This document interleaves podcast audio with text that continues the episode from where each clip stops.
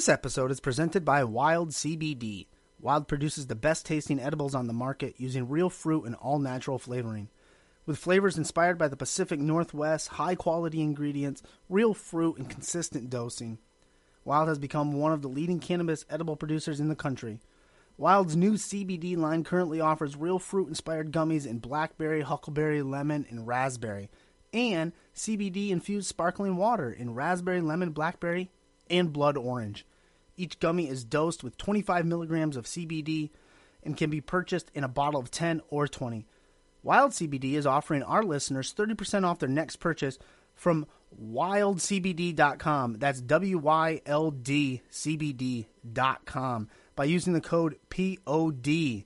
That's code POD for 30% off your next purchase. Wyld CBD products are intended only for the use by individuals aged 18 and older. Wyld CBD products should only be consumed as directed on the label and should not be used if you are pregnant or breastfeeding. All Wyld CBD products are made with ingredients containing 0% THC. Consult with a health professional prior to using Wyld CBD in combination with any medications or other dietary supplements.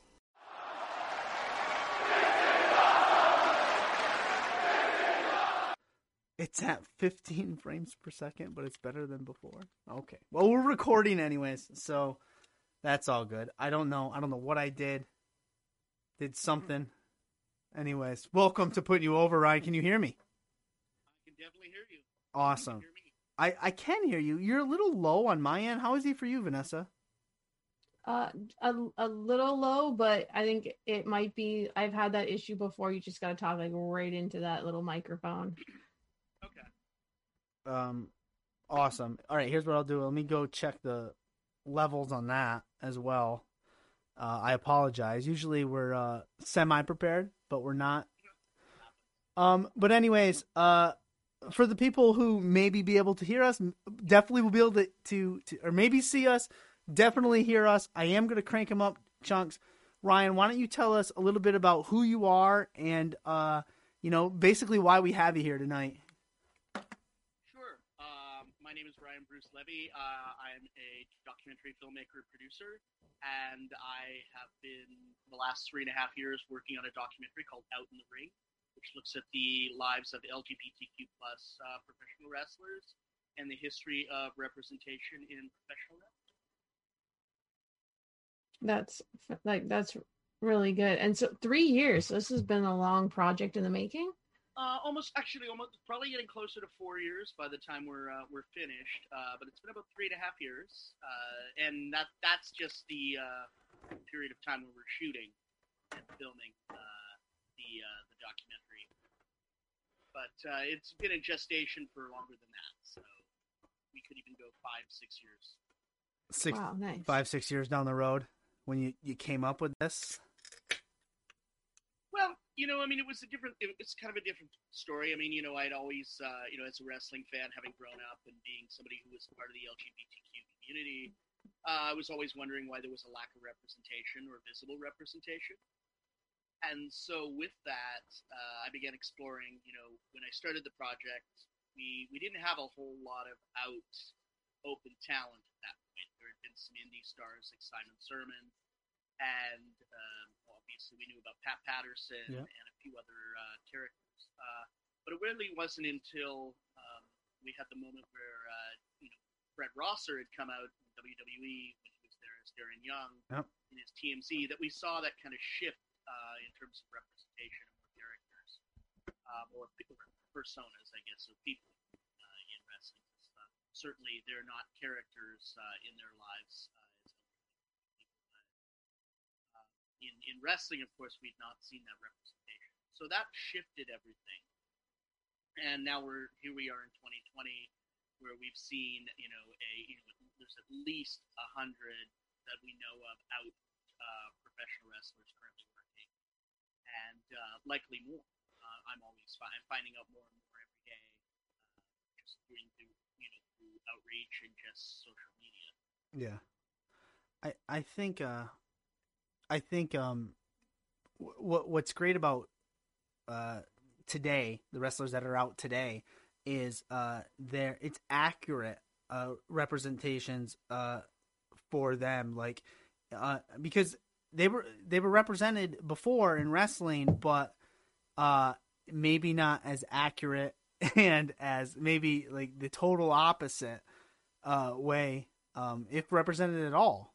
But uh, I think uh, you know people like uh, you know Effy's Big Gay Brunch. Uh, I mean that's huge for for the community. Absolutely, it is. yeah. And I mean, the, the truth is, is that there really was an accurate representation Yeah. because there was nobody on the card who was out. Uh, certainly not in WWE. Um, you know, Pat Patterson was basically, you know, out in plain sight. Uh, you know, out, you know, um, you know, he was hiding in plain sight. People knew behind the scenes, but he wasn't out to fans. Uh, likewise, people like Susan Green, Sandy Parker in the '70s, uh, with the exception of people like Jim Barnett, who was out all the time as a promoter, and maybe somebody like Chris Colt, who was never in the closet and was consistently out.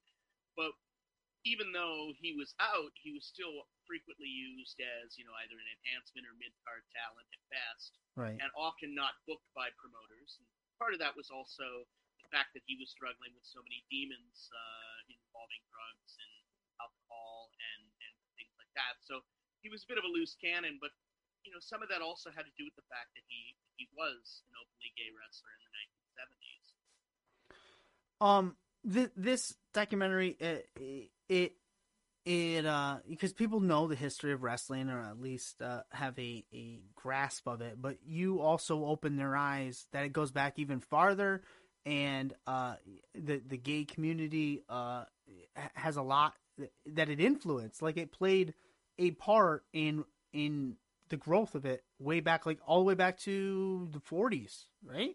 This this does go back to the 1940s. I mean, representation starts there, you know, with people like uh, you know Gardenia Davis, and we go through to uh, you know 60s and 70s. I mean, you've got Jim Barnett, uh, you've got representation like Gorgeous George, but you also in the 70s had you know you you did have performers that were you know like Pat Patterson and Susan Green and, and Sandy Parker, Chris Colt, uh, Ernie Roth, the you know the, the Grand Wizard, you know uh, manager, and then you also had you know in Mexico you had the Exoticos, and you did have people like Rudy Reina, and you know and those people who were working at wrestling, and you know that goes through to now. Um, it's never been really you know it, it- the problem was is that we've never discussed the history uh, of the representation, and for unless you're somebody who's in the know Right. in, in the spirit of professional wrestling or in the uh, understanding of professional wrestling, you were not aware that there was, you know, there was LGBTQ talent. I mean, you can assume to some extent that it was there, but you know, but in terms of uh, LGBTQ characters, they've always been successful, pretty predominant, but primarily used to, you know, to put over talent or to be or to perform as heels. I mean, people like you know Adrian Adonis, I was just Adrian thinking. Street, Yeah. um, you know, were were there, and you know, there's but there's also been a history of cultural appropriation. I mean, you can't not look at you know Adrian Adonis in the 1970s in a studded leather jacket, Right. you know, walking around in leather, you know, or the Road Warriors, you know, looking like they walked out of a you know a Tom of Finland, you Yeah. know, uh, painting. Uh, that that's been there, and it's it's not lost on it. Um, on a lot of people, and certainly LGBTQ wrestlers of an era. Uh, the older ones know this more than you know the current crop of younger talent, which is that they're they're hopefully going to get a bit of a history lesson as well. Uh, you know, in interviewing many of them, they were not aware of the legacy that goes with somebody like or somebody like Susan Green.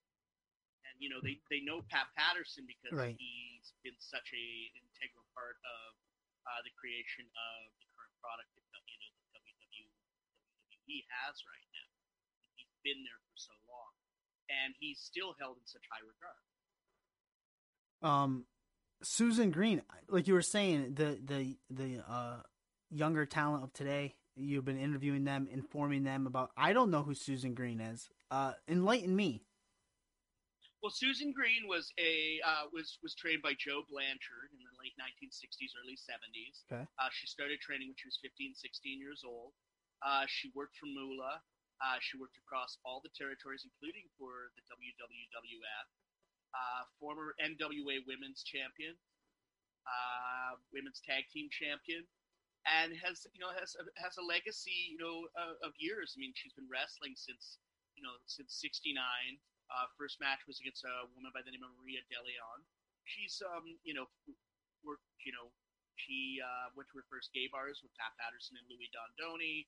Uh, wrestled in Japan and has over 30 you know has over 40 years experience Wow. in in business. And to this day, I mean, she's recovering from some knee surgery, but she still trains wrestlers. She's in her late 60s now. Um, up until you know some injuries recently and surgeries, she was still wrestling uh, on a on a semi you know a, a semi you know a semi part time basis, and still training wrestlers. Um, she has so many stories, so much history, and knows you know knows the talent. Uh, for uh, for the film, she is kind of our you know our classic Greek chorus.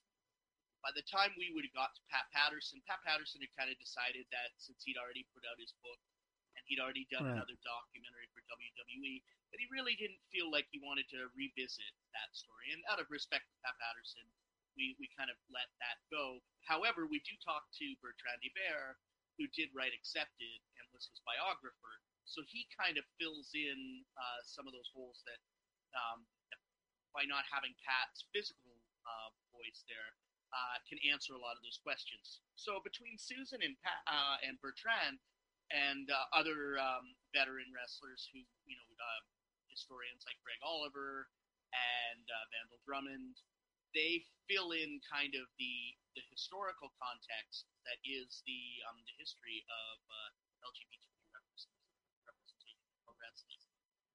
Um, yeah, I didn't know. I didn't know anything about. I mean, you saying the name Susan Green was the first time I, I heard that name. Um, and uh, that's interesting stuff. It's uh, I I think where we are today, uh, with with uh, with wrestling in this population, I think it's it's uh, it's it's a, a reflection of where we are in in the world in general. I guess that's my opinion. I guess. Uh, um, and it's it's uh, where was where was I going with this? Um, we have Effy's Big Gay Brunch. We have wrestler, ton of wrestlers out, like you said at the start.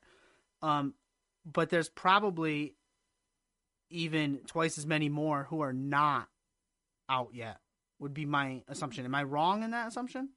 No, I, I think there's many wrestlers that are not out, and you know, and they will come out at their own time. But Yeah. what's what's what's really refreshing is is that we are seeing a young a, a group of young wrestlers that are coming of age and coming out in the wake of things like Effy's Big Gay Brunch and Paris is Bumping and Butch versus Gore. Uh, those were all very important uh, events. And we have some LGBTQ promotions as well, like Pride Championship Wrestling out of Texas, who we work with. Um, and you know, so you know, that's you know, it's there. I mean, there are those, you know, there are some promotions that are working. You know, Hood Slam, of course, being run by um, an openly trans woman. Yeah. Uh, who's an amazing wrestler. I love the Dark Sheik. She's amazing. And you know, she brings you know, and that's another thing that we we're just starting to see now is the um, you know, the rise of trans and non-binary performers. Yeah. Uh, and gender fluid performers like Sunny Kiss. So Yeah. it's becoming it's becoming really, you know, it's becoming an interesting time for wrestling. And the hope is is that you know, when when Effy spoke out at the uh, the Rise show a year ago in June, saying when when when Pride Month is over, are we gonna are we gonna give a shit? Are we gonna care anymore? Are we gonna continue to book out talent outside the season? And you know, we've yet to see that beyond some of the you know you know again the events that have made the most noise in the last little while have been either uh, pride events run by primarily straight people or special events put on by people like Effy and Billy Dixon. Uh, what what we need to see now is that these you know that these these talents are being booked outside of those shows and that they are being booked on a general card, so that when I go see a, you know, a game changer show, that there are two or three out talents on there. You know, um, that it's you know that you know when I go to see a Greek Town show here in Canada, that it's more than just Sunny Kiss and Killian, that it is other people, and that those workers are there. Uh, um, some of those promotions are great. You know, Greek Town is very good about bringing in you know talent and and but, you know highlighting that. But there are you know for every Greek Town and every Rise and every you know Game Changer Wrestling, you know there's you know there's promotions out there that aren't booking any LGBT talent. Yeah. And, and you know they want to get to a point where you know they want to have a safe space and they want to have a space where they can be highlighted, but they also want to be able to work cards, work up and down the card, and and they bring something to the table that's unique because they're bringing an honesty and a truth that uh, you know to their persona that maybe other performers don't have. I mean, they're living, Right. you know, they're living in a way, and it's and there's something to be said about living living your truth uh, because when you're a performer, um, you're not hiding anymore. Uh, you, there's nothing to hide. I mean, if you're in the closet, you're you're playing, you're you're basically pretending to be something that you're and you're keeping something hidden inside. When you're out, there's something about that freedom that makes that, you know that that liberates you as a performer. Uh, it brings an honesty and a truth, and it also presents outwardly an example of you too can be an out. You you too Yeah. can come out. You too can be out and be open and be working and wrestling and holding championships. And we need to see more of that. And we need to see as much representation as possible. You know, Mike Perro is extremely different from you know from Effy. Yes. Effy is very Yes, different than Sunny Kiss Yeah. and Sunny Kiss is different than Still Life, and you know a woman like Nyla Rose is different than you know a woman like Caitlin Diamond, and there are you know these are different characters and personas and uh, and performers in both in the ring and outside, and and when they're not performing outside the ring.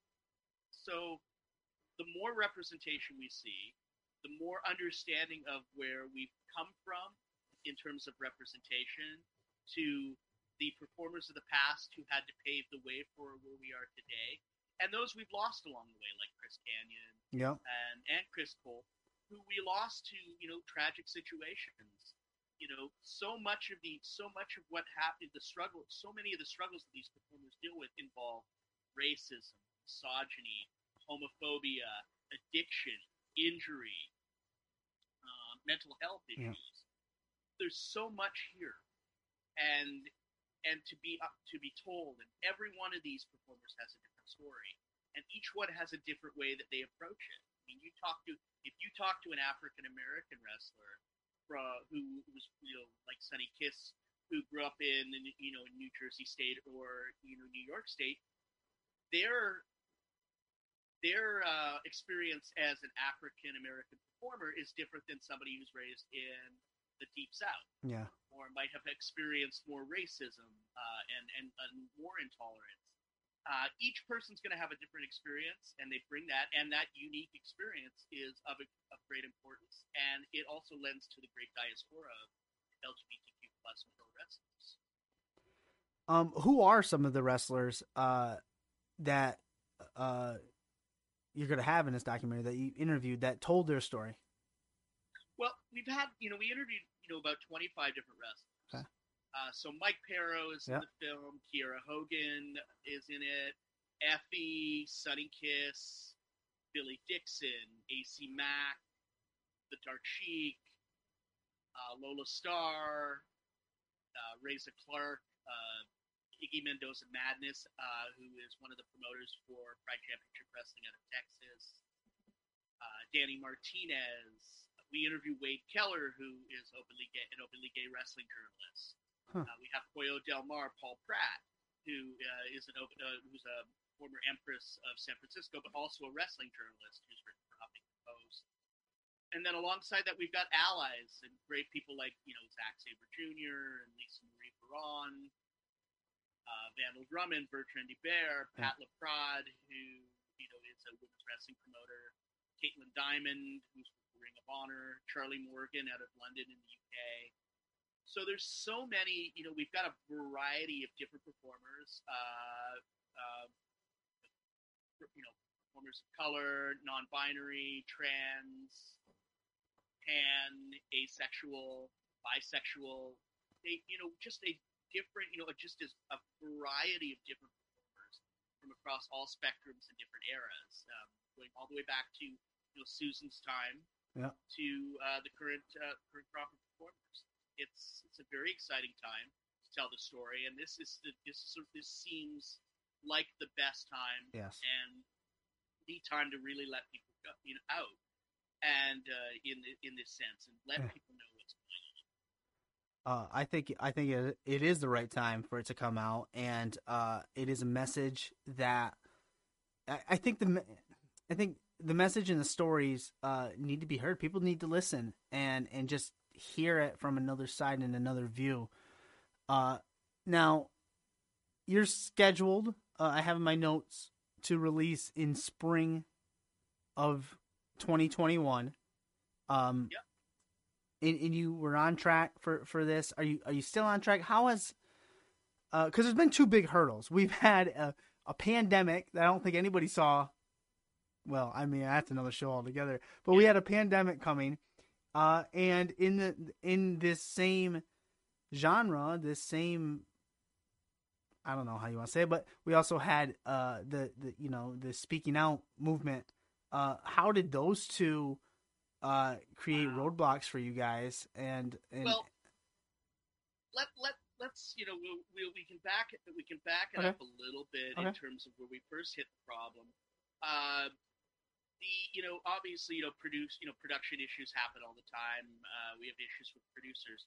The the first issue was we had filmed with another promotion Okay. um, that was uh, primarily LGBTQ plus promotion, and uh, I don't want to name that individual because I don't want to give them more attention than they deserve. Okay. This is a film about people that are in my film, so I won't even mention them. Uh, let's just say that that person we filmed with their promotion. We filmed a lot of footage. We did interviews um, as asides, and we also filmed at their event. Um, that individual uh, was accused of something as far back as December, and at that point, we made the decision that we were going to have to remove. Yeah. And we were going to shift the focus towards the outperformers that had hadn't had discretions against them. And these, you know, some, you know, there were accusations, but there was also other things that had come through. Tweets and emails and posts that were inappropriate, that were racist and xenophobic. and it led me to just say, okay, we're going to have to remove those people yes, we're gonna have to remove this, you know, and and we found a way to refocus. So we found at that point in time, I had come in contact through, you know, once we were already preparing to edit with Iggy Mendoza and Pride Championship Wrestling, having run out of San Antonio uh, with a whole crop of out performers, uh, as run by an out promoter in Texas, and had been running for eight years. So for me, this was a this was a far more exciting option now, and so we had made arrangements to go and have a crew film with them in San Antonio, inter- some, interview some of those new talents that we had that we had just unearthed via their promotion, and then we had planned on filming uh, our final footage at Effy's Big Gay Brunch, and then the pandemic happened. Yeah.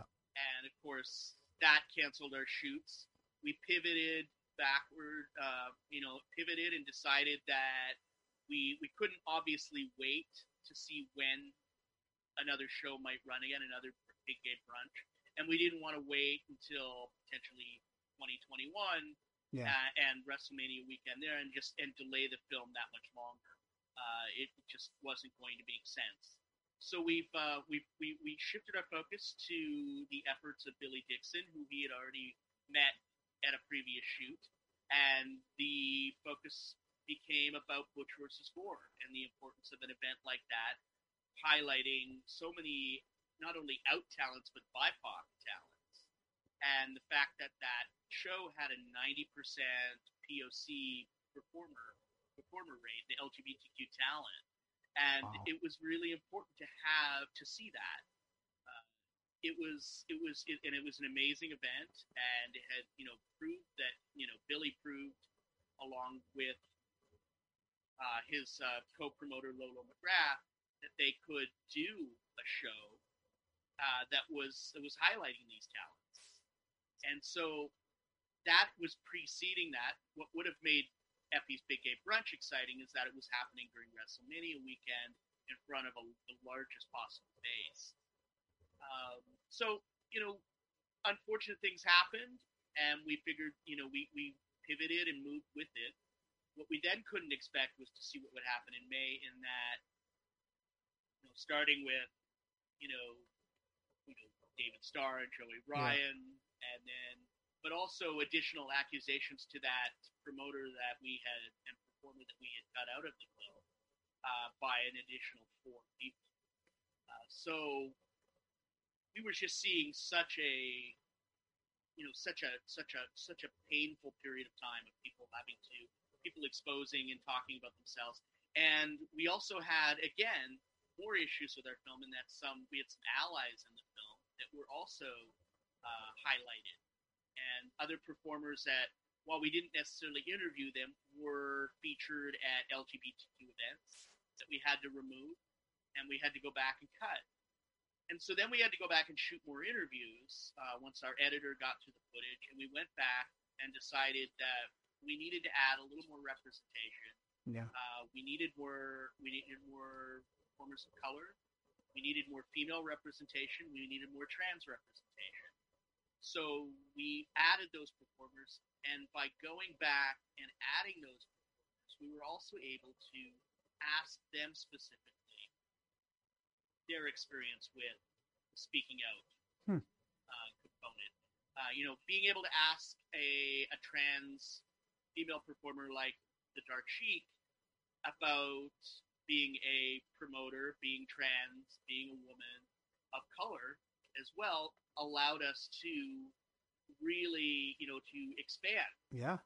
Dark Sheik, she brings experience in ring and in promoting events. She's wonderful. She was amazing and candid and raw and blunt. And the same thing with Reza Clark, who we met briefly when we were filming in San Antonio.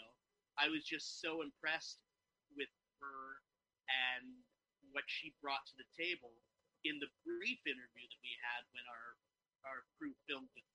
We were filming so many people quickly during that event that I made it a point of saying, I think we need to speak further with this woman. And who was the right choice because she represents a segment of the LGBTQ community that we hadn't heard know, being somebody who identified as asexual. Huh. And, and, you know, that, that, that represented something else that we hadn't heard. So it just really allowed us to reopen the film which I didn't want to necessarily do, only because of the cost involved yeah. and in that. But I've been blessed with having a great editor who's now a producer on the film, Brad Webb, who brought years of experience working uh, working for the company that produced all of the documentary extras for Peter Jackson and the Lord of the Rings series. Nice. So Brad, being also a wrestling fan, was able to work with me despite a you know a limited budget and idea and and figure out a way to make sure that we weren't slowing the process down. We were continuing to work forward and edit them, and make sure that the stories of people like Darrow and Sunny Kiss and Dark Sheik could and and and Reza Clark and Charlie Morgan, those those you know, and all those other amazing performers could be highlighted in Susan Green. And that was where we, you know, and it was Brad who came together and brought us that trailer and edited and I think you know edited together something that I couldn't you know that I that far exceeded what I expected. I, I, I mean I'm I was in awe of the trailer and and, and was so excited by what Brad had saw and, and realized that finally after having you know we had, we had an issue with the producer that we had who it turned out had actually embraced uh, and had joined the TERF movement Hmm. So we had to cut her footage that she had shot out of the film. And we had to replace artwork that we created with her partner, who's also had become, you know, a, you know, and, and basically an enemy of the project in a way. Wow. I can't have somebody actively involved in the film Yeah. who is openly and outwardly fighting against trans and non-binary. It just, you know, it was not something that I knew. It was somebody that I cherished quite closely and had been a dear friend. So, all, but I don't, you know, it's unfortunate these things happen, but I also think that they've helped make the project that much stronger I was just gonna it say that. helped yeah. make the uh, the journey that much more rewarding, and that now we're gonna hopefully, when this is all done, by the time we hit the end of May, beginning of June, have hopefully a really kick-ass documentary. I was um I, I looked up I've been posting the the links in in the Twitch chat. Hopefully hopefully we're live, I can't tell. But um I looked up there and I didn't put the trailer in the links. I got your Twitter, I got your Instagram, I got the the, the funding link, uh, but I didn't Go put the get the Go Get funding link is a great way to see the trailer. Okay, good. Actually, at the top of the page. Excellent. and that'll link to that Vimeo link trailer. So if they go to that Go Get funding link for crowdfunding, they can see the perks. They can also watch the trailer and decide what they uh, they want to do. in terms of. Excellent. Perfect. Yeah, because I watched that trailer and I was like, "Oh, this is gonna be a great show." That was good. Um, where where do you stand right now in the process of this documentary? I I know uh, scheduled for release in 2021, but where? Uh, we're, uh, We are in we're in the middle of the edit right now. Okay. I mean, we're assembling the edit.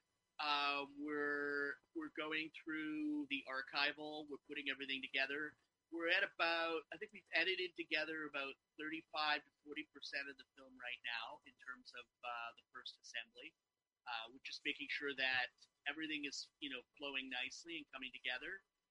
We're uh, going through you know making sure that uh, everything's mixed properly and, just you know just doing whatever we can before we hand it off. You know, get handed off to um, our consulting editor. Uh, we're we're blessed. I'm blessed to have a really great friendship with uh, Academy Award-winning uh, documentary editor Doug Blush, who is kind of one of the uh, godfathers and gurus of documentary editing. Nice. often hired by at least 100 projects a year to help them shape and mold those projects. So we're blessed to have not only Brad, who's an amazing editor, but also to have another outside voice who's responsible for projects like 20 Feet from Stardom, and Icarus, and just you know be able to bring you know, bring that to the table. You know, he can he can bring his expertise to the table as well. And then what we'll do is we'll uh, we'll go through a series of tests, you know, test audiences. We'll see, you know, we're going to try to show it to people who have no connection to wrestling. Smart. We want to make sure that people who, uh, you know, have you know can can tell us what what they find compelling, what they don't find compelling. Go back and hopefully we get to a point where we've got you know we've got a final cut that we can then hand off to our our sound editor and you know do the color correction. There's you know there's many factors involved here. There's also insurance and you know legal issues.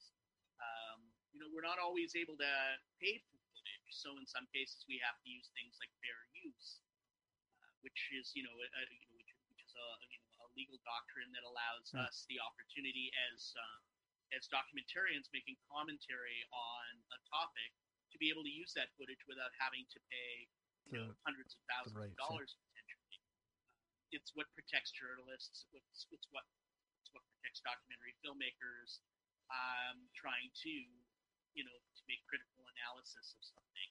And clearly, you know, we can assume that you know, I mean, you know, WWE is not going to necessarily want to have us discuss some of the homophobia and in, in those things.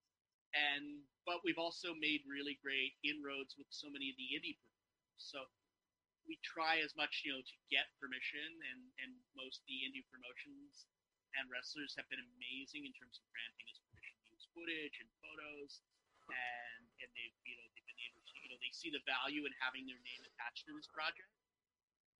But on the other hand, of the, on the other hand, we're we're still going to need you know things like uh, errors and omissions insurance in order to have the film broadcast, in order to have secure distribution. So there's you know it's it's a it's a long process. So, yeah. Uh, it's it's a worthy process, but I'm really, you know, I'm Brad and I have been working together on the edit. Uh, we've been, as I said, gifted so much great archival footage and so many great images and photos, and allowed access to so many of these great independent promotions footage of some stars that have gone to you know gone to AEW Yeah. that have you know are making are making inroads around the world, and we're able to go to those indie promotions and call from their catalog, their back catalog, and use that footage without having to constantly rely and lean on the, the fair use doctrine, but you know still aware that you know we're there's places where we're still going to have to use that. Yeah, makes sense. So you you you we're gonna get it done. You're gonna get it there. People are gonna see it. What is the one thing you definitely what is what what is the one thing you hope people will take away from this documentary? my hope is that you know you know people in the know in wrestling know about these LGBT Right. people in the community who are uh, LGBTQ wrestling fans know how to go out and find other LGBTQ wrestlers. I know, you know, I, you know, myself and other, you know, uh, wrestling fans who are part of the community. You know, we, we, we, you know, yes, we pay attention to pronoun, you know, pronoun posts. You know, Mhm. he, him, they, their, they, them. You know, in, in, in, a Twitter, in a Twitter bio or an Instagram bio we see the rainbow flags, we see the trans flags in those bios, but not everybody does. So that's that's a group that's in the know, and we want them to be part of this journey and to embrace it. But the other group, the other part of the community is that there are there is a segment of not just the wrestling community, but of the LGBTQ community that doesn't know how prevalent and how many outworkers are in all the aspects of the LGBTQ plus community. And so we want them to be able to know more about, you know, the people within the, you know, the sport that they love, sports entertainment that they mm-hmm. love, but also that the LGBTQ community is aware that there is a place for them and that there is representation for them in professional wrestling. And beyond that, I'd like to create a film that I believe represents for them you know represents for the general population exposes them to a group of fantastically talented amazing wonderful funny charming smart and important talents.